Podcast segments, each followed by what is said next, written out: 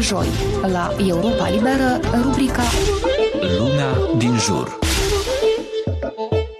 La Cahul, trupa teatrului Bogdan Petricei cu HD apare în fața spectatorilor de peste trei decenii. Pentru zona de sud a Moldovei, teatrul este principala scenă culturală. Iată de ce mereu există un public garantat, spune actorul Gheorghe Mândru, directorul instituției. După amorțeala programului cauzată de pandemie, actorii au acum aproape zilnic reprezentații pentru maturi și pentru copii. Restricțiile sanitare i-au silit pe artiști să rămână vreme îndelungată în repetiții, pregătiți pregătind noi spectacole pe care sunt gata să le prezinte publicului. Gheorghe Mândru speră să poată relua cât de curând și obiceiul de a aduce lume din împrejurimi la teatru cu autobuzul. El spune că de-a lungul anilor colectivul teatrului s-a consolidat și datorită unui parteneriat cu Universitatea Dunărea de Jos din Galați. Anual se duc basarabeni de aici, din zona de sud a Cahului, care sunt pregătiți la noi la teatru, prin studioul teatral, care au făcut 2-3 uh, ani de studio aici la Cahul, lângă actorii noștri și fac facultate acolo. Și la sigur că nu se întorc toți, dar unul, doi de acolo vin. Iată, anul ăsta ne-au venit trei. Acum avem o cerere de la Colegiul de Arte din Soroca, care la fel vor să vină doi tineri, un băiat și o fată. Din păcate, cei care pleacă, actori mă refer,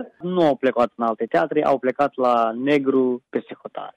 Actorii teatrului din Cahul pot conta pe o remunerație de circa 4-5 mii de lei lunar, spune directorul instituției Gheorghe Mândru. Situația e asemănătoare și în alte instituții teatrale. De asta, mare parte din artiști au și o a doua slujbă. Ina Ilașciuc este actriță la Teatrul Național Vasile Alexandri din Bălți, unde muncește de peste 20 de ani. Impresia ei este că domeniul cultural nu a fost niciodată o prioritate pentru cei care fac socotelile bugetare. Doar din actorie, spune ea, e greu să-ți întreții familia. De asta unii caută al doilea job, alții își încearcă norocul la Chișinău, unde ar fi mai multe oportunități de afirmare.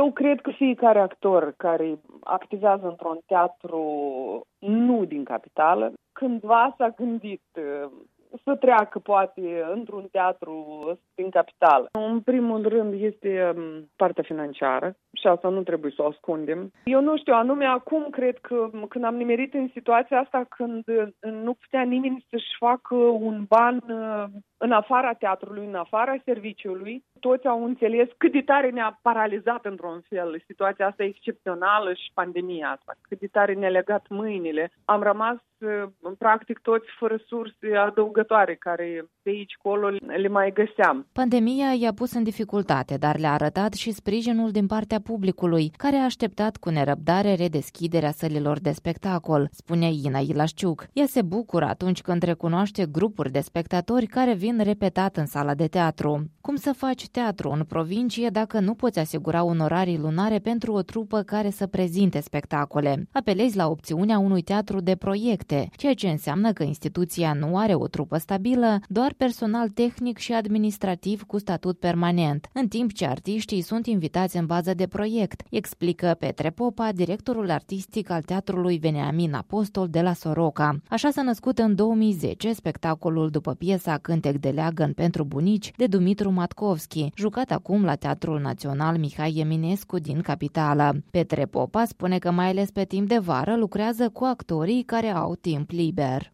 cine din actori este liber și este dispus, dați un semn. Eu, regizorul meu, să montez spectacolul joc. Eu trebuie să-mi cresc spectatorul. Am început într-un timp nici să nu vând bilete. Intra lumea la spectacol, după care la ieșire la spectacol era o masă, pe masă erau bilete de la 10 până la 100 de lei. Și fiecare își cumpăra biletul conform stării care o avea după spectacol. Și mi s-a părut corect așa, fiindcă un teatru care este susținut financiar 100% de Consiliul Raional are scopul, în primul rând, nu să facă banii pentru raion, fiindcă niciodată n-ar să acopere banii raionul teatru, dar să da. furnizeze produs cultural. Directorul Teatrului Veneamin Apostol de la Soroca, Petre Popa, spune că pandemia a înghețat mai multe contracte cu instituții culturale din România, acolo unde au proiecte și alte teatre moldovene. Mai puține sunt cazurile în care actorii să treacă definitiv prutul sau să facă teatru în altă țară decât acasă. Din Chișinău, Tamara Grejdeanu, Radio Europa Libera.